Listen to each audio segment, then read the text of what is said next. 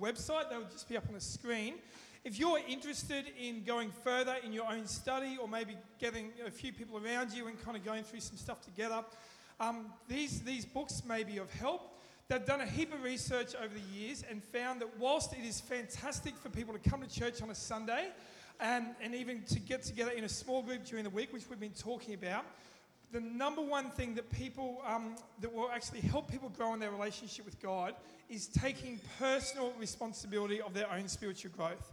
So we want to encourage people to actually do that. And engagement with the scriptures is one of the key things. That's not always easy to do. I grew up outside of the church, and when you start reading the Bible for yourself, it can be a bit weird.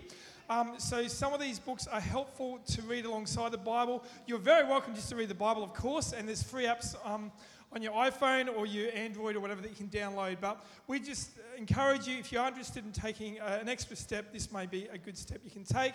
If you just go to our website and go to Next Steps, you'll be able to find these recommended resources. Cool. I'll pray and we'll begin. Um, Father, thanks heaps that you love us. Thank you, Father, that you are a father and not just um, a distant deity who does not care about your children, but you long to be in relationship with us. And Father, today we are talking about relationships, so we, we pray, Father, we'd feel the weight of your heart and your love for us and for all people that we, we run into on a day to day basis. We know you love every single person who's ever been created. Um, it's not so much about whether people are good or evil. We all know how much we are broken people in need of your love and forgiveness. So, Father, we pray that we would be people who are known for your love. Amen. Um, I've got a friend who I went to school with, and he's a really smart guy, got an OP2, and um, he's very capable, but he just has a habit of saying the wrong thing a lot of the time. So, for instance, one time um, I'd just become a Christian, actually, I'd just been a Christian for about a year, and a bunch of people after church decided to go to uh, this person's house. I think her name was Tanya, and we all went around to Tanya's house. And as, um, as we knocked on the door, her pet poodle came out, started barking and you know, being friendly, and everyone's paying the pet poodle. And then all of a sudden, Tanya comes out, and she just had a perm. She'd just been to the hairdresser's and had a perm. And my friend Andy, first thing he says is, Oh, now you look like your dog. And we're like, What the heck did you just do? Like, you couldn't, you couldn't say anything worse than that, right? He just has a habit of saying the wrong thing. He started um, work as a teacher um, at one of my mate's schools earlier this year. My mate gave him a job as a head of department. And again, he was, he's a really capable guy. So, you know, of course, he's going to, you know, do very well for himself in terms of success. So my, my friend Doug, he, um, he appointed my friend Andy as a head department at this school. And um, as he's about to get up and um, introduce Andy, he says, now, um, to the rest of the staff, none of them have met him. He says to the rest of the staff, hey, we're really grateful that Andy came, has come to our school. He's a very capable guy, got an OP2. He, um, he, he teaches IB, you know, chemistry and biology. Like, he's a very, very capable guy. And also, you may not know this, but he was actually offered the head of department at another school, and he got both jobs, and thankfully he chose us. We're very grateful to have him here. Please welcome Andy. So Andy comes up, everyone claps him. First thing Andy says, he grabs the microphone, he says, Oh, yeah, I was talking to my friends, and they were a bit confused as to why I took the job here. Because obviously the other job, like the other school's better, but it's just that this one's closer to my family, so I took this one. Like, that was the first thing he said. And I'm like, you're an idiot. Like, how you just say dumb things that get people offside all the time. Um, when we were at school, this actually happened. I'm not making this up. Like this, these are real stories. I've got about 15 of them. Me and my friend were at the gym last night talking about which ones I could use, right? There's plenty more. If you want more, just come and talk to me after the service. Another time, we are at school, right? And, and um, Andy's sitting, oh, I haven't got a seat, but he's sitting down at the desk like everyone else, just doing his thing. The teacher comes up and he's just, the teacher's just had enough. And she's like, Andrew, I've got a problem with you. He literally stands up and says, Don't tell me your problems, and then sits back down and starts doing his work. I'm like, You're an idiot. Like, I can't believe you do what you do. Anyway, he did very well at school. He was not very loved by the teachers, I can tell you that much. So, but this is kind of funny to talk about people who maybe sometimes get people offside. I remember actually, sorry, I've got ADD. So I remember when he first got his job, in the first week and he was at his new job, he was working in like a lab somewhere, he's in chemistry and stuff. He made three girls cry his first week.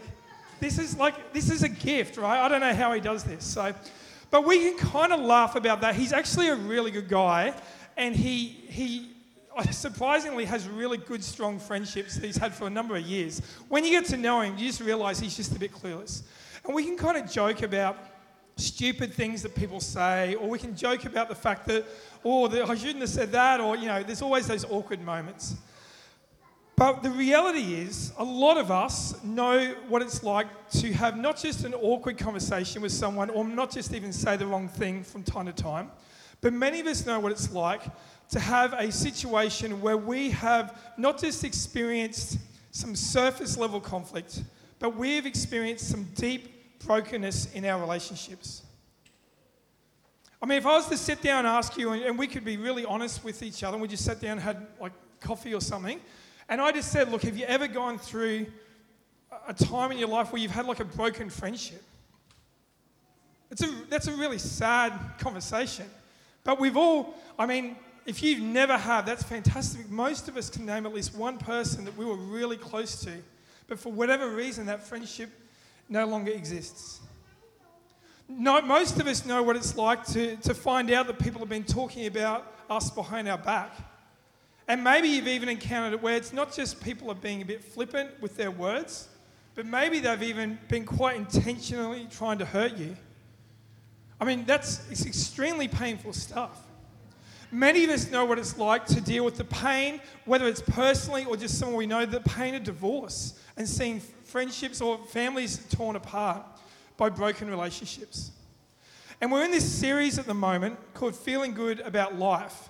And today, what we want to do is ask the question how can we feel good about life when our relationships are falling apart? This has got to be one of the key issues. If we are relational beings and we have been created to enjoy rich, deep, fulfilling relationships, when relationships fall apart, it so easily robs us of joy, it robs us of peace, it robs us of the fulfillment that Jesus spoke about. So, the question we want to ask today is how can we feel good about life when our relationships are falling apart? Uh, if you have a Bible there, you're welcome to turn to Philippians chapter 2. And um, we're going to jump ahead from where we were last week. Uh, if you don't have a Bible there, it'll come up on the screen. Uh, the Apostle Paul um, had had this incredible encounter with Jesus, and now he's kind of like a church leader. He's been thrown into this situation where he's under Roman guard. He's not able to be telling everyone about Jesus' great love for people. He's got to kind of, he's changed to like a different guard every night or whatever, but he's under house arrest. But he has this deep love and affection for the church at Philippi. So he writes to the church at Philippi and he discovers in, in his interactions with people that there is conflict going on between different members of the church. And it breaks Paul's heart because he knows God's heart is for all people.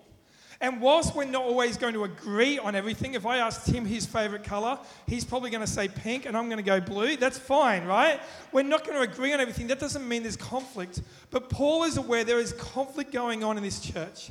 And he loves them and cares for them and wants them to be free of the pain and the, I guess, the trauma of going through this relational conflict. So he writes them and says this Verse 1 If you have any encouragement from being united with Christ, if any comfort from his love, if any fellowship with the Spirit, if any tenderness, compassion, then make my joy complete by being like minded, having the same love, being one in spirit and purpose. Now, one of the things that's difficult about broken relationships, and you would know this, I know this, is that the person on the other side isn't always willing to come to the party. We often think to ourselves, well, if they, if they were willing to compromise, I'd be willing to compromise and we could maybe meet each other halfway. We'll look for a win win. But what if they're not willing? Or if they were willing to say sorry because they hurt me, then I'd be willing to forgive, but they're not willing to say sorry, so I'm not willing to forgive. And there's this kind of like we come, we come to the standoff and nothing gets resolved. What Paul does here is he says, listen, rather than look for, for what the other person is doing, rather than look to their attitude, rather than look to whether they're willing to compromise or where they're willing to say sorry or they're willing to show some level of humility, Paul says, I want you to not even worry about what they're doing. In fact, last week we looked at this idea of the circle of influence and the circle of concern.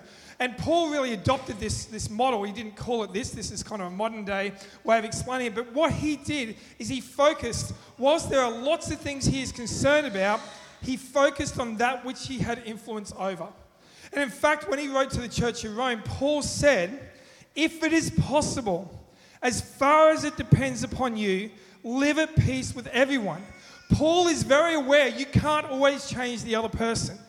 You can't control what the other person is going to do. You can't just wait for the other person to take the initiative. You can't just wait for the other person to be in a position of sorrow. You can't wait for the person on the other end to say, I'm willing to compromise and meet you halfway. We need to look at what is within our circle of influence. We need to ask ourselves, what can we do? So rather than focusing on the other person and asking what they are willing or not willing to do, Paul points us to what Jesus has done.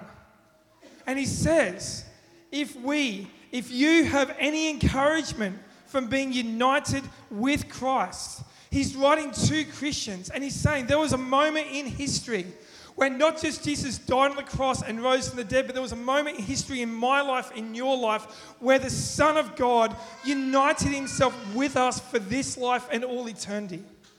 This is this incredible truth. We could spend like 10 weeks just talking about this one idea that Christ is not far off. He's not a distant deity. He says, I will unite myself with people as they are in their sin. I have come for sinners, and Christ loved us in our sin. He doesn't approve of our sin, but He loved us as sinners. It was while we were still sinners that Christ died for us. And Paul is saying, Do you not realize the Son of God? The Holy One, the perfect one, the righteous one, united himself with us. If there's anything that makes you grateful, that's the motivation. He goes on. If any comfort from his love, Jesus doesn't just unite himself with us because it's the right thing to do. It's not just like, well, I created them, I better kind of take care of them. No, he actually likes us and loves us. He goes on. If any fellowship with the Spirit, Jesus said when he left the earth, he said, I'll send you a helper, I'll send you another counselor to come in, to transform your heart, to give you a new life and work in you from the inside out. And then make my joy complete by being like minded, having the same love, being one in spirit and purpose. He goes on to say, verse 3 Do nothing out of selfish ambition or vain conceit to which we say, well, of course, you know, I want to deal with this conflict. You know, it's not just about me and what they're doing for me. I don't want them to do this to other people.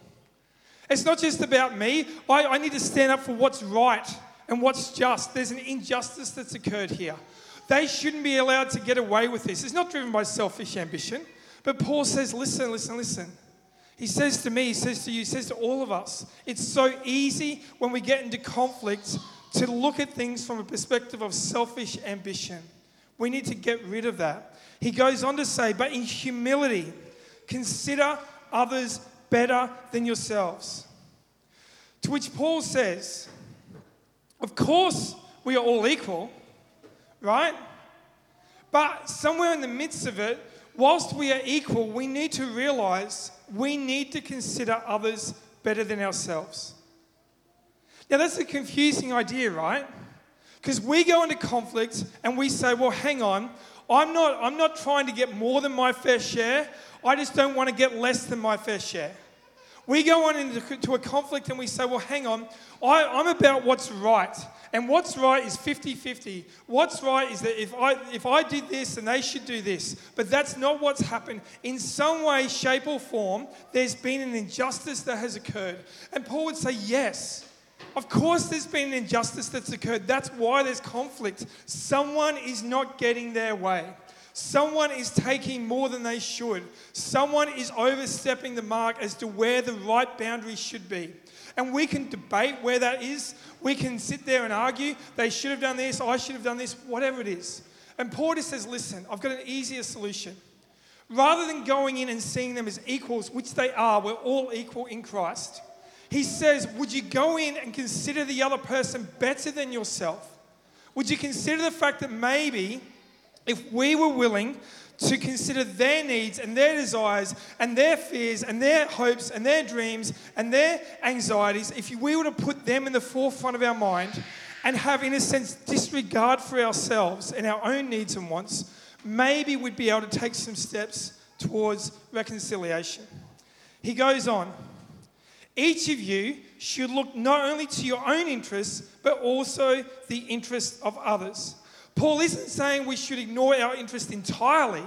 He's saying, but we need to put the other person's interests ahead of our own. And then lastly, he goes on to give this incredible theological statement. If you're interested in studying the Bible, if you're interested in studying Christianity, this statement that Paul writes to the church at Philippi is a key statement that is worth studying.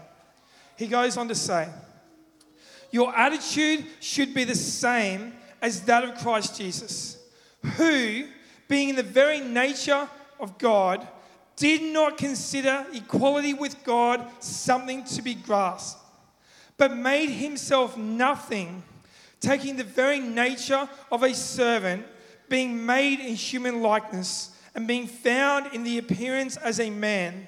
He humbled himself and became obedient to death, even death on a cross.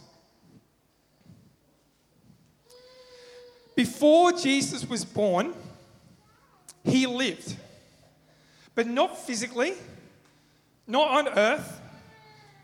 He was one of the three members of the Trinity the Father, the Son, and the Holy Spirit. And He's the eternal one, He's the Alpha and Omega. And He was in perfect fellowship, in perfect harmony with the Father and the Spirit. But in order for God to reconcile Himself with humanity, humanity had rebelled against God, humanity had done the wrong thing by God, we had ignored God. And Jesus says, I know they should see it our way. I know they should repent. That is, they should change their mind about their sin. I know they should start to make up for the wrong things they've done. I know they should start acknowledging us in every possible way. I know they should put us first. The Godhead does not do that. The Father, the Son, and the Spirit. They get together and they have a meeting way before time. And they say, There will be a time, a moment in history where, the, where Jesus, the Son of God, will literally become flesh. The Bible says the Word became flesh and dwelt among us. In that moment, this is incredible.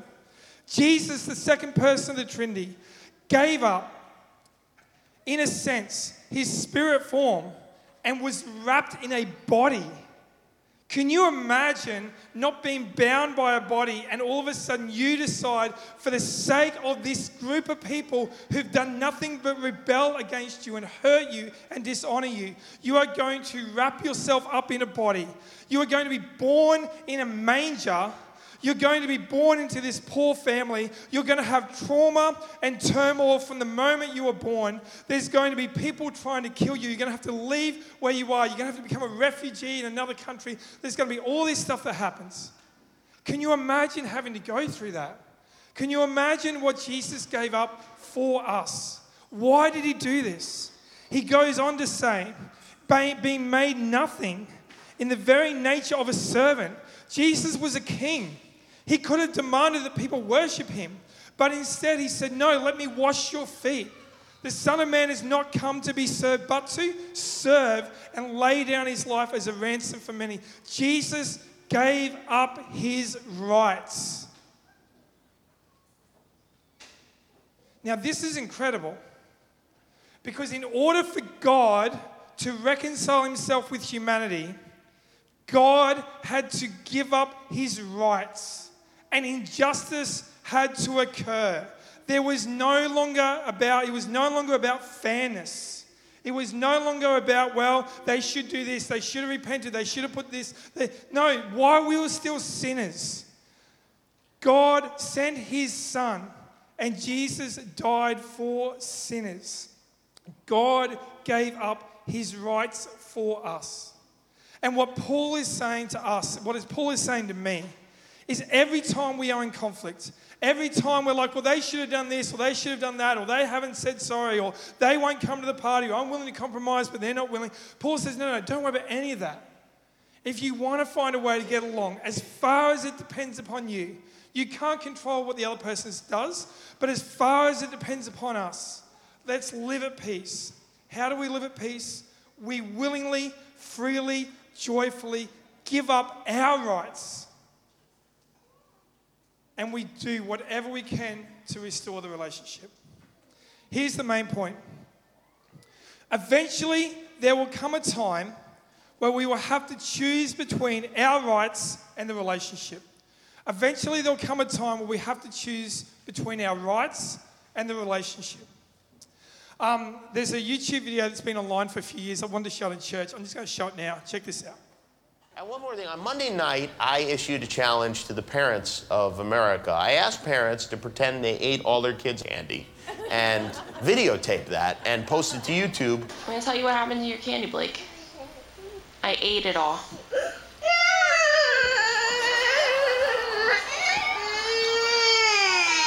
I ate yours too, Alan.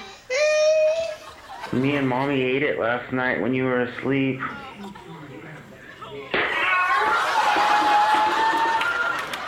I think Adam ate all your candy.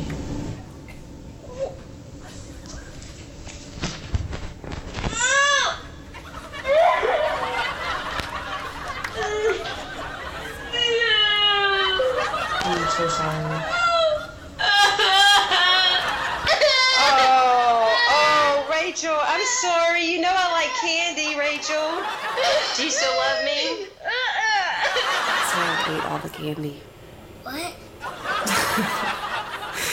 I, I'm so sorry. It's just I'm pregnant and I get really hungry, and I ate all of it. There you go, cat. You didn't eat all the candy. Hello, Jimmy. Dad, please get more candy. I ate them last night. I took them to work with me. Yeah.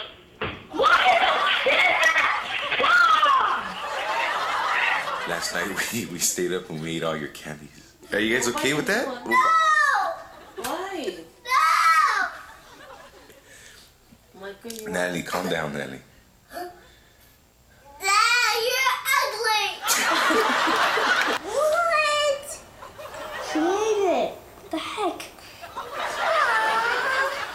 Don't you guys think you ate enough candy last night? No, I only have like one bite of candy. Are you serious? Didn't you eat the rest?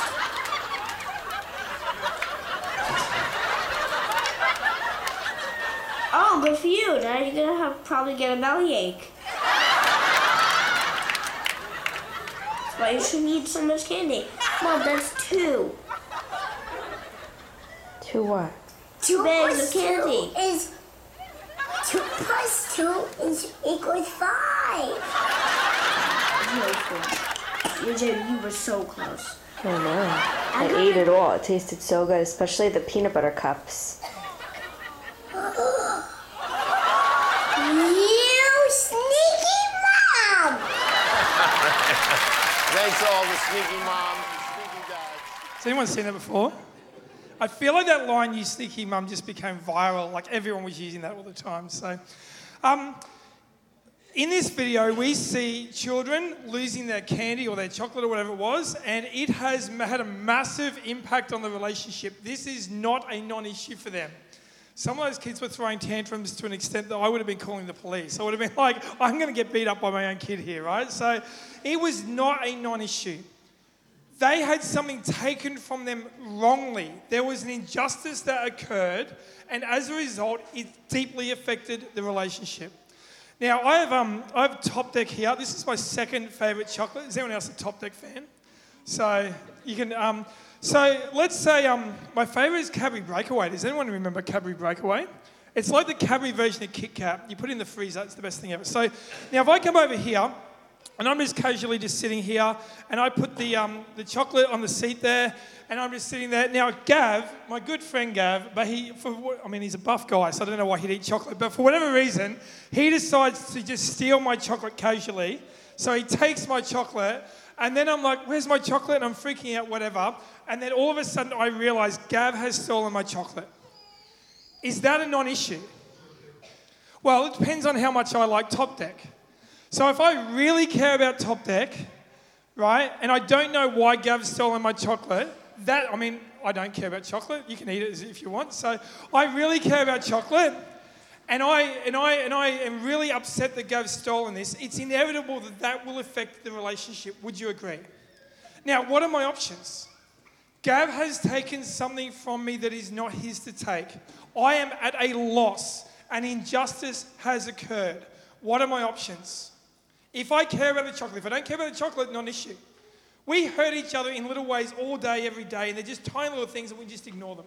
But if this is a big deal for me, I can't ignore it.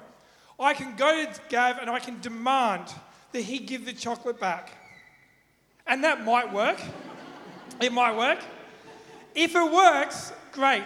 Maybe after that confrontation, the relationship can be restored. Maybe the relationship is finished. Who knows? But let's say Gav says, I'm not willing to give the chocolate back.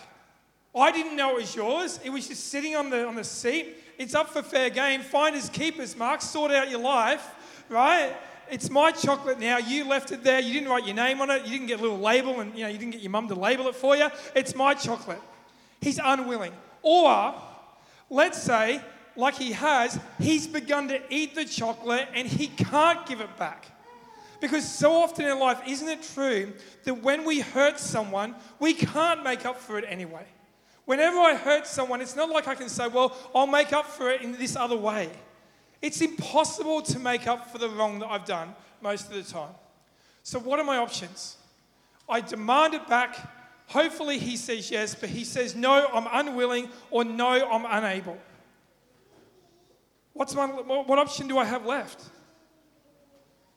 The only option I have left is to give up my right for justice.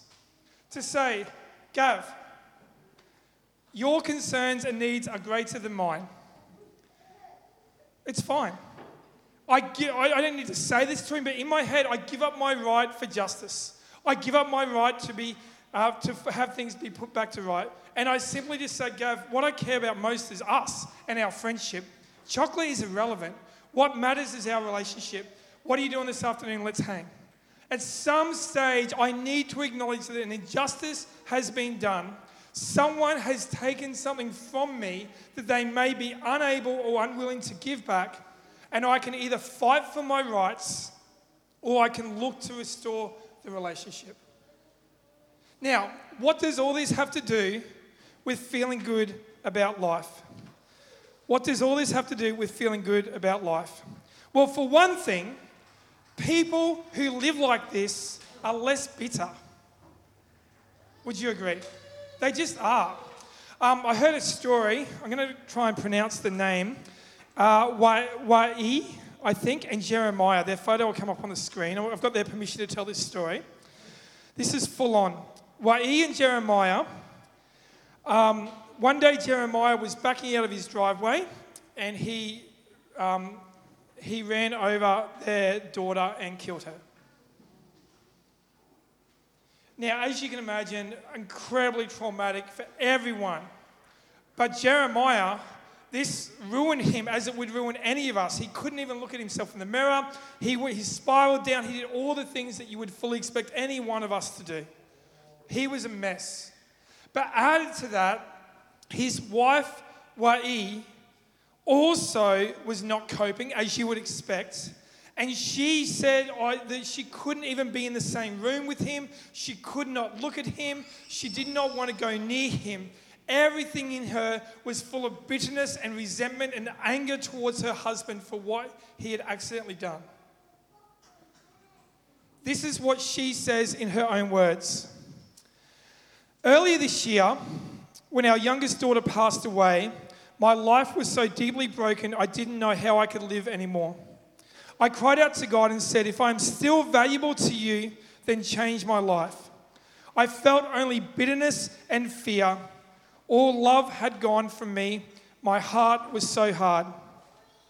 Then on Easter Sunday, the day Jesus was resurrected, one month after my daughter's death, Jesus showed me the darkness I was in and he pulled me out of it. He knew, I knew in my heart he was the creator and giver of life, and he was giving me life.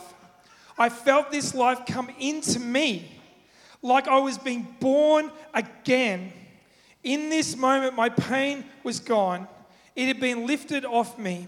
Jesus spoke to me. He said, The answer I was searching for is found through faith in Him. This moment changed everything for me. Immediately, I felt like eating again. I could, I could speak again, but I could only wanted to speak about Jesus. The despair and anger was gone. And I had love for my husband and for my family again, even more love than I had before, ever had before. I could even laugh again. This is a tragic story, but this is a beautiful story of God's redemption and grace. And God freeing a lady who had every reason to be angry and bitter. Like no one is like thinking that's unjustified. And injustice had been done. But God, in a sense, performed a miracle in her heart. She was able to give up her rights. She was able to say, Yes, an injustice has been done.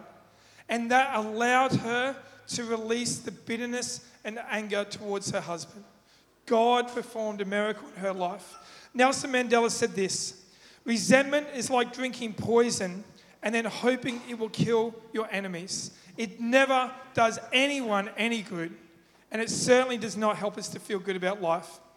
The second thing will happen when we give up our rights and we put the relationship ahead of our rights is hopefully over time we will have more and better relationships. Would you agree?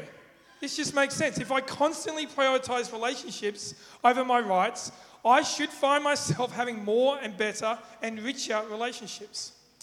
I have a friend who I went to uni with. She, again, was very smart. I've hung out with a lot of smart people in my life.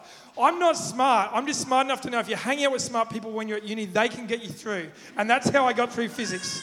So she was an OP1, uh, attractive, outgoing, extremely confident, good people skills, charismatic, not boring, great person to be around. Very popular, very well known, um, had lots of friends. Now, if you to ask me, how would she go relationally? I would say, well, of course she's going to go really well. She's really, you know, all those things I just mentioned popular, charismatic, you know, interesting, whatever. But this is what I know. I've, known her for a very long time. She also has an extremely strong sense of justice. She actually studied law. She has a very strong sense of justice. And as a result of that, every time there is an injustice that occurs between her and someone else, for whatever reason, she has to fight for her rights. Now, I could tell you story after story where I've seen this happen, and I'd be happy to say that probably most of the time she's in the right.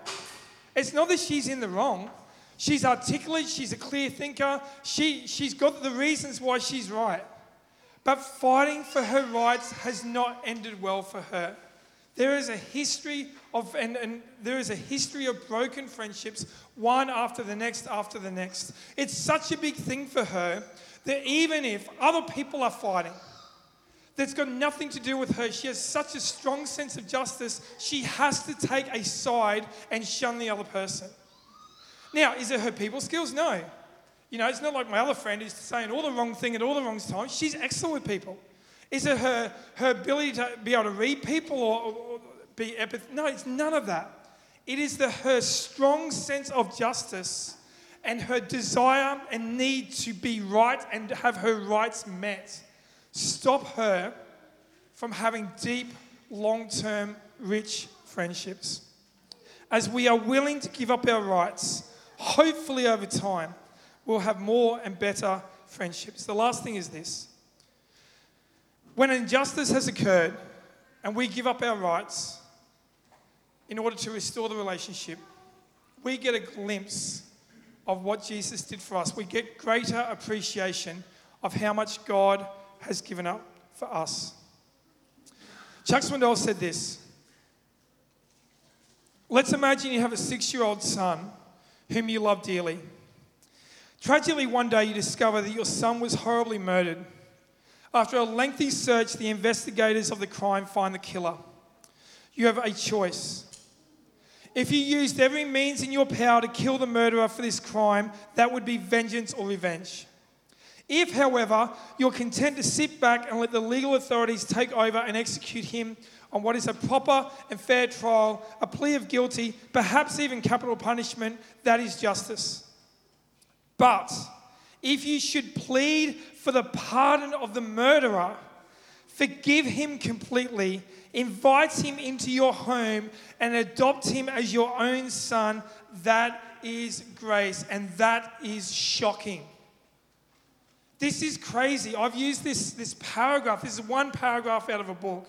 I've shared this with so many people, and even right now, many of us are sitting there going, This is that's that's not right. There's, there's too much injustice. No one should, should do that. They shouldn't get off that easily. But what we are reminded of every time we give up our little rights to be right and our little rights to get our way, and we have to deal with whatever it is that we're dealing with, we are reminded of the incredible sacrifice that Jesus made and how willing God was to give up his rights so that he could be reconciled with humanity.